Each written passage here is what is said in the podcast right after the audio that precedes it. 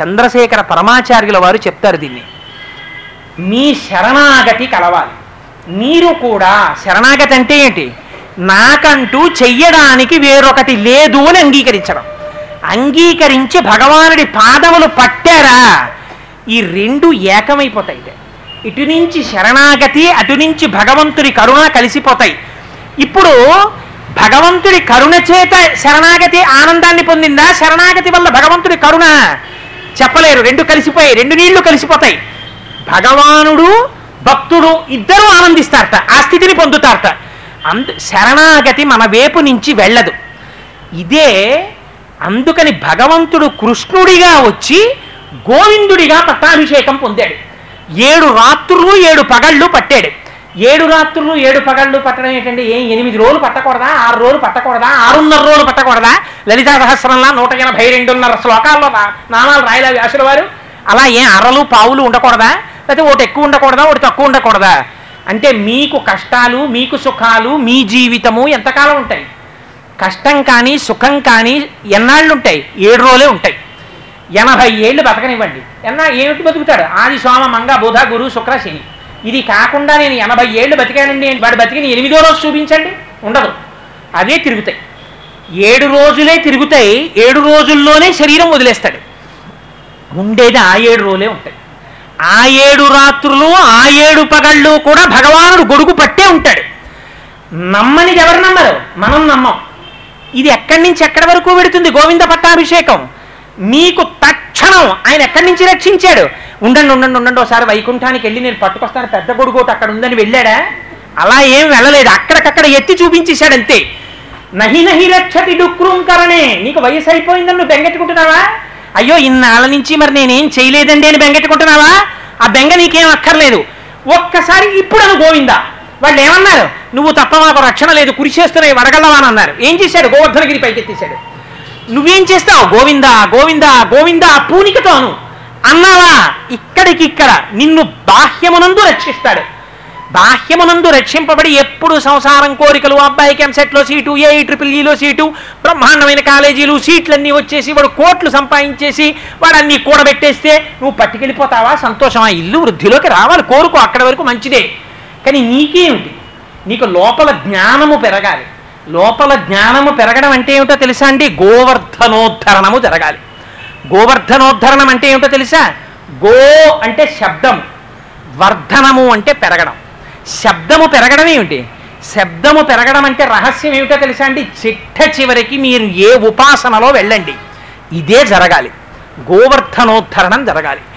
గోవర్ధనోద్ధరణం జరగకుండా మీరు ఎన్ని ఉపాసనలు చెయ్యండి. ఎంత భక్తిలో ఉండండి. చిట్ట చివర ఆ జ్ఞానంలోకి మీరు వెళ్ళలేకపోతే ఈ ఉపాసనలకి పూర్ణమైన సిద్ధి కలగనట్టే. ఏమిటి గోవర్ధనోద్ధరణం? గో అంటే శబ్దము వర్ధనము అంటే పెంచుట. ఏమిటి పెంచుట? మీకు తేలికైన ఉదాహరణ ఒకటి చెప్తాను చూడండి. మామిడి చెట్టు ఎక్కడి నుంచి వచ్చింది? భూమిలో నుంచి వచ్చింది. ఆ వచ్చిన చెట్టుకి ఆకులు. ఆ ఆకులు ఎండిపోయి రాలిపోయి ఎక్కడికి వెళ్ళిపోయింది? భూమిలోకి వెళ్ళిపోయి. ఆ చెట్టు కాయ కాసింది. ఎక్కడి నుంచి వచ్చింది సారం? భూమిలో నుంచి వచ్చింది. ఈ కాయ పండింది. పండి నేల మీద పడిపోయింది. మళ్ళీ ఎక్కడికి వెళ్ళిపోయింది? భూమిలోకి వెళ్ళిపోయింది. చెట్టు పడిపోయింది. ఎక్కడికి వెళ్ళిపోయింది? భూమిలోకి వెళ్ళిపోయింది. ఇంతకు ముందు ఎక్కడి నుంచి వచ్చింది? భూమిలోంచి వచ్చింది. ఎక్కడికి వెళ్ళిపోయింది? భూమిలోకి వెళ్ళిపోయింది. ఏదైనా భూమిలోంచే వచ్చి భూమిలోకి వెళ్ళిపోయినట్టే మీరు ఆ శబ్దమును బాగా తంతు అంటారు. తంతు అంటే దూది పట్టుకుని ఇలా ఇలా ఇలా ఇలా ఇలా ఇలా పెంచుతారు ఒత్తులు చేసేటప్పుడు. అలా శబ్దమును విస్తరించి చూస్తే పెరగగా పెరగగా పెరగగా లోపల జ్ఞానముతో చూస్తే శత్రువన్నవాడు మీకు కనపడడు. రెండవది అన్నది కనపడదు. అంతటా బ్రహ్మము తప్ప వేరొకటి కనపడదు. అన్నీ కలిసి ఒక్క బ్రహ్మముగా నిలబడిపోతాయి. పక్కింటివాడు బ్రహ్మమే. నేను బ్రహ్మమే అది బ్రహ్మమే. ఒకే సముద్రములో అనేక కెరటములు పుట్టాయా పుట్టలేదా? అనేక కెరటములుగా కనపడుతున్నాయి కానీ కెరటములన్నీ చిట్ట చివరికి ఏమిటి? సముద్రమే. అనేక బుడగలు పుడుతున్నాయి ఆఖరికి బుడగలన్నీ ఏమిటి? సముద్రమే. ఒకే మట్టితో అనేక పాత్రలు చేస్తున్నారు కుండలు చేస్తున్నారు మూకుళ్ళు చేస్తున్నారు గిన్నెలు చేస్తున్నారు గరిట్లు చేస్తున్నారు బొమ్మలు చేస్తున్నారు. చిట్ట చివరికి ఇవన్నీ ఏమిటి? మట్టి. అనేక ఆభరణములు చేస్తున్నారు. కరిగిస్తే ఇవన్నీ ఏమిటి? బంగారమే. అలా చిట్ట చివరికి ఉన్నదేమిటి బ్రహ్మమే. బ్రహ్మము తప్ప వేరొకటి లేదు. ఆ బ్రహ్మమే అనేకమైనటువంటి నామరూపాత్మకమైనటువంటి జగత్తుగా కనపడుచున్నది. ఇక్కడ మీరు ఒక రహస్యాన్ని గుర్తుపెట్టుకోవాలి. ఒక రూపమును మీరు గుర్తిస్తే నామం వస్తుంది.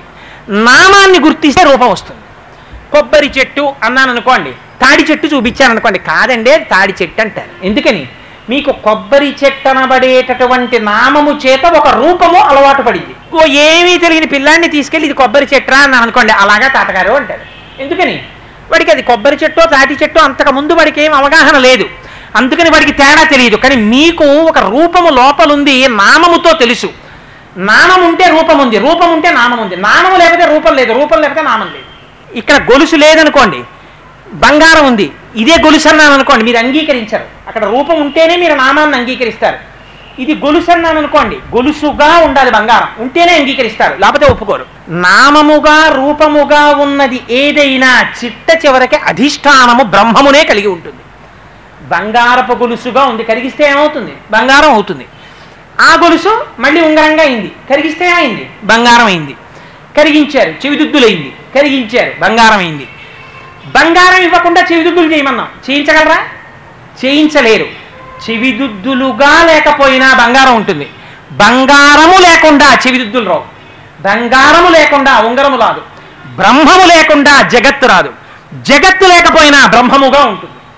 ఇది పరమహంసలు గుర్తిస్తారు. అందుకని శంకరుల్ని పరమహంస అని పిలిచారు. పరమహంస అంటే బ్రహ్మము నుండి జగత్తుని వేరు చేసి చూడగలిగినవాడు. ఇదిగో ఈ స్థితిని పొందాడు. ఎప్పుడు పొందాడు? గో అంటే శబ్దమును వర్ధనం అంటే పెంచాడు. ఉద్ధరణము దాని చేత తాను ఆత్మోన్నతిని పొందాడు. ఇప్పుడు ఏమయ్యాడు? అంతటా బ్రహ్మమే అన్నాడు. అందుకే శంకరాచార్యుల వారి పీఠాలన్నింటికీ చివర శారదా శారదా శారదా అని ఉంటుంది. శారదాపీఠం శారదాపీఠం శారదాపీఠం అంటుంటారు. ఏమిటి శారదాపీఠం అంటే? శారదాపీఠము అంటే శారద అంటే సరస్వతి తెల్లని సరస్వతి. శారద ఏం చేస్తుంది? జ్ఞానమునిస్తుంది సరస్వతి మీరు ఎప్పుడు ఒక విషయం జ్ఞాపకం పెట్టుకోండి. దీన్ని బంధుత్వంగా చెప్పవలసి వచ్చింది అనుకోండి ఎలా చెప్తారో తెలుసా? సరస్వతీదేవి పరమశివుడికి చెల్లెలు. బ్రహ్మదేవుడి చెల్లెలు లక్ష్మీదేవి. శ్రీ మహావిష్ణువు చెల్లెలు పార్వతీదేవి. ఎందుకని? అన్న చెల్లెళ్ళకి పోలికలు ఉండాలి పరమశివుడు తెలుపు సరస్వతీదేవి తెలుపు బ్రహ్మగారు ఎరుపు లక్ష్మీదేవి ఎరుపు శ్రీ మహావిష్ణువు నలుపు పార్వతీదేవి నలుపు. అందుకే నారాయణి అన్న నామం పార్వతీదేవిది. నారాయణి అన్న నామం లక్ష్మీదేవికి ఉండదు. భార్యగా ఉండదు చెల్లెలుగా ఉంటుంది నారాయణి అని. అందుకని ఆ సరస్వతి ఈ శివ ఈ పరమశివుడు అన్న చెల్లెళ్ళు. అందుచేత శారద అంటే జ్ఞానం ఇస్తుంది. జ్ఞానం అంటే ఏంటి? ఎడ్యుకేషనల్ క్వాలిఫికేషనో డిగ్రీ సర్టిఫికెటో జ్ఞానం కాదు. జ్ఞానం అంటే ఏమిటి అజ్ఞానము పోవడమే జ్ఞానం. అజ్ఞానం ఏమిటి? రెండు ఉన్నాయనుకోవడమే అజ్ఞానం. భయం ఎందుకు ఉంటుంది రెండు ఉంటే భయం ఉంటుంది. నేను కాకుండా ఇంకోటి ఉందనుకోండి అమ్మో అది ఏం చేస్తుందో అని భయం. అసలు ఇంకోటి ఏముంది? నేను ఒక్కడనే ఉన్నానని అనుకోండి భయం ఎక్కడి నుంచి వస్తుంది? భయం ఉండదు. భయము లేని నిర్భయ స్థితి ఏది ఉందో అది జ్ఞానస్థితి ఆ జ్ఞానం ఎక్కడి నుంచి వస్తుంది? శారదలోంచి వస్తుంది. ఆ శారద ఎవరు? జ్ఞానం ఇచ్చేది ఆ శారద యొక్క పుంస్వరూపం ఎవరు? గోవిందుడు. ఇప్పుడు ఏమైంది? గోవింద జ్ఞానం ఇస్తుంది శారద జ్ఞానం ఇస్తుంది శివ జ్ఞానం వస్తుంది అందుకని పీఠం ఏమైంది? శారదా పీఠం అయింది. ఇప్పుడు మీరు ఎక్కడికి వెళ్ళాలి? ఆ జ్ఞానములోకి వెళ్ళాలి. ఆ జ్ఞానం ఎక్కడి నుంచి రావాలి? భక్తిలోంచి రావాలి. ఆ భక్తి ఎక్కడి నుంచి రావాలి? నామంలోంచి రావాలి. ఆ ఎందుకు రావాలి? మీకు పూనిక చేత రావాలి. ఆ పూనిక ఎందుకు వస్తుంది? గురువు యొక్క వాక్కు చేత వస్తుంది. ఆ వాక్కు వినపడకపోతే ఏమవుతుంది? జన్మ వృధా అయిపోతుంది. వృధా అయిపోతుందని గుర్తేమిటి? లౌకికమైన విషయాన్ని పట్టుకుని లంపటంలో మునుగుతాడు. మునిగాడని గుర్తేమిటి? డుక్రుంకరని పట్టు కూర్చున్నాడు. అందుకని డుక్రుంకరణని అడ్డుపెట్టి వృద్ధ బ్రాహ్మణుణ్ణి అడ్డుపెట్టి అజ్ఞానము మోహము చేత నశించిపోయేటటువంటి మనుష్యుని యొక్క కథని అడ్డుపెట్టి తాను జగద్గురువుల స్థాయిలో కూర్చుని ఏ శారదానుగ్రహము జ్ఞానమునకు ఉపయోగపడుతుందో ఆ శారదకి ఆ గోవిందుడికి అభిన్నత్వాన్ని భేదం లేని స్థితిని తీసుకొచ్చి ఆ గోవిందుడు కృష్ణుడిగా వచ్చి గోవిందుడు అయ్యాడు ఎందుకని? ఇంద్రుడు అప్పుడు పరిగెత్తుకొచ్చాడు. కాళ్ళ మీద పడ్డాడు. స్వామి నాది తప్పైపోయిందన్నాడు. నా వెంటి వెర్రివారిని శ్రీవల్లభ నీవు శాస్తి చేసితివే తివేని కవరము మాని పెద్దల త్రోవల జరిగెదరు బుద్ధితోడు తనీషా అన్నాడు. స్వామి నాకు తప్పైపోయింది. నువ్వు ఇలాంటి దెబ్బ ఒకటి కొడితే నాకు బుద్ధి వస్తుంది కొట్టావు దెబ్బ. నాకు బుద్ధి వచ్చింది స్వామి నువ్వు వాసుదేవుడవు అన్నాడు. ఇంతకుముందు పిల్లాడిని ఏమన్నాడు? ఆ కృష్ణుడు ఉజ్జత్ సంపదనం వినంత తన అన్నాడు. బాగా పాలు పెరుగు తాగి ఒళ్ళు మదించి చేస్తున్నాడు కృష్ణుడు అన్నాడు. ఇప్పుడేమంటున్నాడు? నువ్వు వాసుదేవుడవు అన్నాడు. ఏ ఇంకో మాట వాడకూడదా? వాడకూడదు. వాసుదేవుడు అంటే ఎవరు? అంతటా నిండిపోయినవాడు. అంతటా నిండిపోయిన వాడిగా ఇంద్రుడు గుర్తిస్తే అప్పుడు ఇంద్రుడు ఏం చేశాడు? కృష్ణ నీకు పట్టాభిషేకం అనలేదు కామధేనువుని తీసుకొచ్చాడు. కామధేనువు తన పాలు ఇంద్రుడి చేతిలో పెట్టింది. ఇంద్రుడు ఏం చేశాడు? తన తల్లి అదితితో కలిసి వచ్చాడు. ఎందుకు అదితితో కలిసి రావడం? అదితికి ఇంద్రుడు కొడుకే కృష్ణుడు కొడుకే. ఎందుకని వామనమూర్తిగా వచ్చినప్పుడు ఇంద్రుడికి తమ్ముడయ్యాడు. అందుకని తల్లితో కలిసి వచ్చాడు. వచ్చి సురభిక్షీరములన్ సురద్విపమహా శుండాల తానీత నిర్జర గంగాంబువులన్ నిలింపజననీ సన్మావుని సంఘంబుతో సురనాథుండభిషిక్తు చేసి పలికన్ సొంపార గోవిందుండంచు. రణాక్రాంత విపక్షుచోజు జలదాక్షున్ సాధు సంరక్షణం అన్నారు. ఆ ఆవు పాలు తీసుకొచ్చి కృష్ణుడి మీద పోసి ఆ ఆకాశగంగలో ఉండేటటువంటి నీళ్ళు తెచ్చి కృష్ణుడి మీద పోసి కృష్ణ నిన్ను గోవిందా అని పట్టాభిషేకం చేస్తున్నాం అన్నాడు ఇప్పుడు గోవింద పట్టాభిషేకం అయింది. కానీ కృష్ణనామంతో అయిందా గోవిందనామంతో అయిందా? కృష్ణనామంతో అవలా గోవిందనామంతో అయింది. ఎందుకని? ఏడు రోజులు తను కొండ ఎత్తి తన దగ్గరికి రావడానికి ఇష్టపడని వాళ్ళని కూడా తానే పిలుచుకుని తెచ్చుకుని సంపాదించుకున్నాడు ఆ పేరైన. అందుకని నా పేరు చెప్పేటప్పటికీ అమ్మో మళ్ళీ ఎవరో నా దగ్గరికి వస్తున్నారు రా వాళ్ళని నేను పిలిచి తెచ్చుకోవద్దు అని పరుగు పరుగు వస్తాట టైం పాడి చేసుకున్నవాడివి నువ్వు. అయినా పేరు చెప్పాడు ఎప్పటిక పరిగెత్తుకొచ్చేవాడు వాడు. అందుకని నీ టైం పాడైపోయిందని నువ్వు బెంగెట్టుకోకు భజ గోవిందం భజ గోవిందం గోవిందం భజ మూఢమతే. ఇప్పటికైనా మూఢుడా? గోవింద గోవింద గోవింద అండ నేర్చుకోరా? నేర్చుకున్నావా? బాహ్యమునందు రక్షింపబడతావు. ఆంతరమునందు జ్ఞానము కలుగుతుంది. ఆ జ్ఞానము చేత పునరావృత్తి రహిత శాశ్వత శివ సాయుధ్య స్థితిని కలిగి మోక్షాన్ని పొందుతావు. అలా లేదా అలాంటి స్థితిని ప్రయత్నపూర్వకంగా మనోహిహేతు సర్వేషాం కారణం బంధమోక్షయోహో ఒక్కటి జ్ఞాపకం పెట్టుకోండి. నామము చెప్పటానికి నామము చెప్పలేకపోవటానికి కూడా ఏది ఉపకరిస్తుంది ఏది అడ్డుపడుతుంది? రెండింటికి సాయపడేది రెండింటికి అడ్డుపడేది మనసే. మనస్సు ప్రసరించిందా? నామని చెప్తారు. మనస్సు ప్రసరించలేదా? నామని చెప్పలేరు. మీకు బట్టలు పెట్టేవాళ్ళు ఉండొచ్చు. మీకు డబ్బిచ్చేవాళ్ళు ఉండొచ్చు. మీకు ఉద్యోగం ఇచ్చేవాళ్ళు ఉండొచ్చు. మీ మనస్సుని తిప్పగలిగిన వారు మాత్రము మీరే. మీ మనస్సుని వేరొకరు తిప్పలేరు. బోధ ఒక్కటి మాత్రమే చేస్తారు. కానీ తిరగడం అనేది ఎవరి వల్ల తిరుగుతుంది? మీరే అలవాటు చేసుకోవాలి. అలవాటు చేసుకున్నారా? అందుకొచ్చే సుప్రభాతాలు అవి లేకపోతే భగవంతుడికి సుప్రభాతం ఏంటండి ఆయన నిద్రపోతాడా నిజంగాను? ఆయన ఏం నిద్రపోడు. సుప్రభాతం ఎందుకు వచ్చిందో తెలుసా అండి? మీరు ఏది చేశారో అదే భగవంతుడి ఎందు కూడా చూడడం. నేను ఎలా నిద్రపోయానో మా స్వామి కూడా రాత్రంతా అలా నిద్రపోయారనుకుని భక్తితో మొదలవుతుంది ముందు. మొదలై సుప్రభాతం చదువుతారు. స్వామి నిద్ర లేచారంటాడు. స్వామి నిద్ర లేచినప్పుడు అమ్మవారితో కలిసి నా దగ్గరికి వచ్చాడంటారు. రాత్రి అమ్మవారిని గట్టిగా కౌగిలించుకున్నప్పుడు అమ్మవారి కుచుముల మీద ఉన్న కస్తూరి రేఖలు స్వామివారి వక్షస్థలం మీద ఎర్రగా కనపడుతున్నాయంటారు. కస్తూరి అని ఏంటి ఇదేంటి చెప్పేటప్పుడు ఆ సుప్రభాతం అంతా అయిపోయిన తర్వాత చెప్తాం కదా అమ్మవారి యొక్క వక్షస్థలం మీద ఉన్నటువంటి ఆ కుంకుమ చుక్కలు అయ్యవారి వక్షస్థలం మీద కనపడుతున్నాయి. అందుకని విజయీభవ వెంకట శైలపతే అంటాం. అలా కమలాకుచ చూచుక కుంకుమతో నియతారుండి తాతుల నీలతనో కమలాయతలోచనలోకపతే విజయీభవ వెంకట శైలపతే. ఎక్కడికి వెళ్ళింది దర్శనం? ఆయన లేపి ఎక్కడికి వెళ్ళారు మీరు? ఆయన పాదాల దగ్గరికి వెళ్ళిపోయారు. షోడశోపచారం చేస్తారు. ఎందుకు పదహారు ఉపచారాలు. ఏం పూజ తిన్నగా చేసేయకూడదా? అలా అయితే మనస్సు నిలబడదు. అందుకే ఏం చేస్తారు? స్వామివారు నిజంగా ఎవరో మీ మా ఇంటికి వచ్చారనుకోండి దొరగారు వచ్చి తలుపు కొట్టారనుకోండి మా ఇంట్లో కొడితే ఆ దొరగారు వచ్చారా? రెండని తలుపు తీస్తాను. అలా భగవానుడు కూడా వచ్చినట్టు. అందుకని స్వామి రెండు రండి రండి రండి అని ఎవరైనా ఇంటికి వస్తే ఏం చేస్తారు? మీకు ప్రీతి ఉన్నవారు అనుకోండి మీకు ప్రీతి లేదనుకోండి ఏం చేస్తారు? అలా లోపలికి రానివ్వరు మీరే బయటికి వెళ్తారు గడప బయటికి. వెళ్ళి ఏమండి ఇలా వచ్చారేంటి? కొంచెం పని మీద ఎడుతున్నానండి. ఏమన్నా ముఖ్యమైన పనే? అంటారంటే మళ్ళీ వీడు దొరుకుతాడా? లేని పని కూడా అని చెప్పి వాళ్ళు ఏదో వచ్చిన వాళ్ళు లేదండి పని మీద వచ్చాం తప్పకుండా రేపు ఒకసారి ఫోన్ చేయండి చూస్తాను. మరి ఏమనుకోకండి నేను వెళ్ళిపోతాను కొంచెం పని మీద అని వెళ్ళిపోతాడు. ఎందుకని? ఆ వచ్చిన వారి ఎందుకు ప్రీతి లేదు. అందుకని కూర్చోబెట్టాడు ప్రీతి ఉంది. తనకు ఎంత పని ఉండనివ్వండి.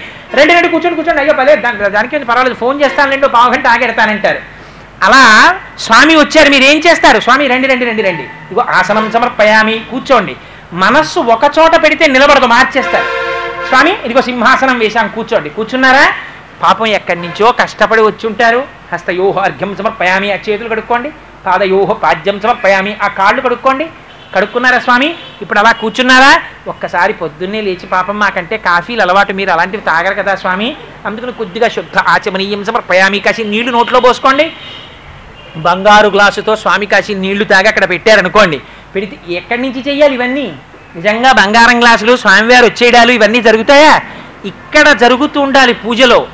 హస్తయోహో అర్ఘ్యం సమర్పయామి అనేటప్పటికీ మీకు తెల్లటి స్వామి పాద చేతులు ఎర్రటి అమ్మవారి చేతులు మీరు నీళ్ళు పోసినప్పుడు ఆ అమ్మవారి వేళ్ళ చివర ఉన్నటువంటి లత్తుక తడిసి ఎర్ర ఎర్రగా నీళ్ళు పళ్ళెంలో పడితే ఆ నీళ్ళు చూసి మీరు మురిసిపోతే అయ్యో అమ్మ చేతులు తడిసిపోయాయని ఇలా ఉత్తరీయం ఇస్తే అమ్మ మీ ఉత్తరీయంతో తుడుచుకుంటే ఆ ఉత్తరీయం గొప్పున కస్తూరి వాసన వస్తే అబ్బా అనుకుని వాసన చూసి సంతోషపడిపోయి పాదయోహ పాద్యం సమర్పయామి అని ఆ ఒక్కసారి ఆ పాదాల జంట చూసి అబ్బా అబ్బా ఏం పాదాలు స్వామి ఏం పాదాలు? బలిదైచంద్రకరద్వగీకృత జల ప్రక్షాళన వ్యాప్తి కింజలజాతాక్షుడు సాచ యోగి సుమల సంప్రార్థిత శ్రీదమున్ కలితానం రమాలలాట పదవీ కస్తూరికాశాదమున్ నళినామోదము రత్ననూపురము నానావేదమున్ పాదము పొద్దున్న లేచి మా అమ్మని పాదాలకి తగిలేటట్టుగా నమస్కారం చేసిందే. అందుకే అదిగో మా అమ్మ కస్తూరి బొట్టు నీ పాదాల మీద కనపడుతోంది. అబ్బా స్వామి ఎంత అందమైన పాదాలయ్యా. యోగులు దర్శించని పాదాలయ్యా. అని ఆ పాదాల మీద కాసి నీళ్ళు పోసి మీ ఉత్తరీయంతో ఆ పాదాలు ఒత్తితే అయ్యవారి పాదాలకున్న గంధం అమ్మవారి పాదాలకున్న లత్తుగా మీ ఉత్తరీయానికి అందుకుంది అంటుకుంది అనుకోండి పొంగిపోయి అది ఇలా పెట్టి రండి స్వామి స్నానం చేద్దురు కానీ అని కాసి శుద్ధ పన్నీటి జలం అక్కడ పెట్టి స్వామి స్నానం చేసి వచ్చేటప్పటికి మెత్తటి ఉత్తరీయం ఇచ్చి తుడుచుకుని కూర్చేటప్పటికి బంగారు పళ్ళెంలో పెట్టి మీరు చందనాలోకి వెళ్ళి ఒకసారి ఇలా పట్టు చీరల కౌంటర్ వంక చూస్తే చాలు కొనేయాలి ఏమిటి రోజు చూసిన ఓ డజన్ చీరలు మనసులో పెట్టుకుంటే చాలు. ఇవాళ ఆకుపచ్చటి పట్టు చీర. పెట్టికి మొలతాడు ఉప్పి అట్టపెట్టి ఇలా తీసి అందులోంచి ఆకుపచ్చ పట్టు చీర రవికిల బట్ట ఇలా పెట్టి అమ్మకిస్తే అమ్మ ఆ పట్టు చీర కట్టుకొచ్చి ఆ పాదపీఠం మీద పాదాలు పెట్టుకుని స్వామివారు పెద్ద పసుపచ్చటి పట్టుపుట్ట ఇంత అంచు స్వామి కూర్చుంటే అప్పుడు మీరు పొంగిపోయి స్వామి యజ్ఞోపవీతం వేసుకోండి అని పళ్ళెంలో పెట్టించి ఇద్దరికీ ఆ యజ్ఞోపవీతాలు వేసి పూలదండలు వేసి ఇవన్నీ ఇంతకీ ఎందుకు ఇవన్నీ? ఇలా షోడశోపచారాలు నైవేద్యం దగ్గరికి వెళ్ళేసరికి ఇంకా పొంగిపోయి మీరు ఇంత పటికీ బెల్లం పెట్టండి. కాస్త పటికీ బెల్లం అక్కడ పెట్టి స్వామి మెల్లగా పటికీ బెల్లం తీసుకు తినండి స్వామి అని గబగబా తినకండి. అది గబగబా తింటే గబుక్కుని ఇగురులో గుచ్చుకుంటుందో ఏమిటో మెల్లగా తినండి స్వామి. ఓం ప్రాణాయ స్వాహ అంటుంటే స్వామి నవ్వులుతుంటే పటుకు పటుకు శబ్దం వస్తుంటే అది వింటూ వాళ్ళిద్దరూ తింటుంటే మీరు పొంగిపోయి స్వామి మధ్య మధ్యలో నీళ్ళు తాగండి వెక్కిళ్ళు వస్తాయని చెప్పి నీళ్ళు ఇస్తే మధ్య మధ్య పానీయం సమర్పయామి. వాళ్ళు నీళ్ళు తాగితే మీరు పొంగిపోయి స్వామి ఆ చేతుల నిండా పటికి బెల్లం అంటుకుపోయింది. ఆ చేతులు కడిగేసుకోండి అని హస్తవు ప్రక్షాళయామి పాదవు ప్రక్షాళయామి శుద్ధ ఆచమనీయం సమర్పయామి. వాళ్ళు మళ్ళీ నీళ్ళు తాగితే తాంబూలం వేసుకుంటే నోళ్ళు ఎర్ర పడిపోతే అందులో అమ్మవారు తాంబూలం వేసుకుని ఎర్రటి నోటితోటి అయ్యవారి వంక మీ వంక చూసి చూసారా పిల్లాడికి ఎంత సంతోషమో పొద్దున్నే నాకేం పెట్టకుండా వాడు ఎక్కడికి వెళ్ళడు. నానా నీలాంటి కొడుకు నా అదృష్టం రా అని మిమ్మల్ని చూసి అమ్మ ఇలా అంటే తాంబూలారుణ పల్లవాదరయుతే తటంకహారాన్వితే వీణానాదని మీది తర్ధనయనే విప్రస్థ చూడింబరే మీ ఇంట్లో సరస్వతీదేవి అక్కడ కూర్చుని వీణ వాయిస్తుంటే అమ్మవారి తాటంకములు ఇలా ఊగితే ఆకాంతి అమ్మవారి బుగ్గల్లో పడి ప్రతిఫలిస్తుంటే ఆకాంతులు మీరు చూసి పొంగిపోయి సంతోషంతో నీరాజనమిచ్చి మంత్రపుష్పం చెప్పి అమ్మ అమ్మ కాసేపు ఇంకా నేను లౌకికమైన వ్యవహారంలోకి వెడుతున్నాను. నన్ను అండగా ఉండి అమ్మా అయ్యటంచు ఎవ్వరిని నేనమ్మన్ శివా నిన్నేను సుమి. నిమది తల్లిదండ్రులటంచున్ చూడగా బోకు నాకిమ్మై తల్లియు తండ్రియున్ గురుడు నీవే కాక సంసారపు చిమ్మం చీకటి కప్పకుండా కనుమా శ్రీకాళహస్తీశ్వర అని ప్రతిజ్ఞ చేసుకుని బయటికెడితే బాగా తినేసిన వాడికి త్రేణుపు వచ్చినట్టు మళ్ళీ సాయంకాలం ఉండాలని స్వామి అప్పుడే మృగశిరకార్తెలో వర్షం కురిపిస్తున్నాడు. మా స్వామికి నా ఎంత ఎంత కారుణ్యమో అని ఏది చూసినా ఏది చూసినా వాడి కారుణ్యాన్ని తలుచుకుంటుంటే మీ మనస్సు తిరగలా నామం పలకలా అందుకని తిరగవలసినది మనస్సు. ఈ మనస్సు తిరగకపోతే బంధములో పడిపోతున్నామని నామం చెప్పరా అని శంకరులు భజ గోవిందం గోవిందం భజ గోవిందం భజ గోవిందం గోవిందం భజ మూఢమతే సంప్రాప్తే సన్నిహితే కాలే నహి నహి రక్షతి డుక్రుంకరణే. ఇతరములు రక్షించవురా అదొక్కటే నిన్ను రక్షిస్తుంది. అంత్యమునందు కూడా నిన్ను చెయ్యి పట్టి పైకెక్కించి తన సింహాసనం మీద కూర్చోబెట్టుకుని నాన్న నీవేం బెంగ పెట్టుకోకురా? ఈ జన్మలో నీతో ఎవరు పాలు పంచుకున్నారో? అదిగో ఆ భార్య ఆ పిల్లలు అందరూ సుఖశాంతులతో ఉన్నారు. ఇంకా నీకేం కావాలి? మూడు తరాలు చూసావు ఇదిగో నాలో కలిసిపోతున్నావు. అంటే ఆనందంగా నది సముద్రంలో సంగమించినట్టు స్వామిలోకి ఆ తేజస్సు కలిపోయే కలిసిపోయేటట్టుగా ఆనందంగా తీసుకెళ్ళిపోవడం కూడా ఆయన బాధ్యత వహిస్తానన్నాడు. అంతటి పరమాత్మ కదా అని తలుచుకుంటే ఆ నామం ఎందుకు పలకలేవు? అందున ప్రీతిని సంపాదించుకోరా. ఇంకొక ఉపాధిలో నీకు రాదురా ఈ ప్రీతి. ఒక్క మనుష్య జన్మలోనే పొందుతావురా. అనరా గోవిందా అనరా గోవిందా అనరా గోవిందా అనరా. ఎవరికండి ఇంత తాపత్రయం? జగద్గురువులు కనుక శంకరులకి కలిగింది కనుక మహానుభావుడి నోటి వెంట అంత అద్భుతమైన శ్లోకం వచ్చింది సరే ఇవాళకి ఒక శ్లోకాన్ని పూర్తి చేశాను అనిపింప చేశాడు పరమాత్మ. రేపటి రోజున వేరొక శ్లోకాన్ని విజ్ఞాపన చేస్తాను. మంగళాశాసనపరై మదాచార్య పురోగవై సర్వైశ్చ పూర్వైరాచార్యై సత్కృతాయాస్తు మంగళం. మంగళం కోసలేంద్రాయ మహనీయ గుణాత్మనే చక్రవర్తి తనూజాయ సర్వభౌమాయ మంగళం ఉమాకాంతాయ కాంతాయ కామితార్థప్రదాయినే శ్రీగిరీశాయ దేవాయ మల్లినాథాయ మంగళం కరచరణకృతం వా కర్మ వాక్కాయజం వా శ్రవణనైనజం వా మానసం వాపరాధం విహితమవిహితం వా సర్వమేత్తక్షమస్వ శివ శివ కరుణాబ్ధే శ్రీ మహాదేవ శంభో సర్వం శ్రీ ఉమామహేశ్వర పరబ్రహ్మార్పణమస్తు స్వస్తి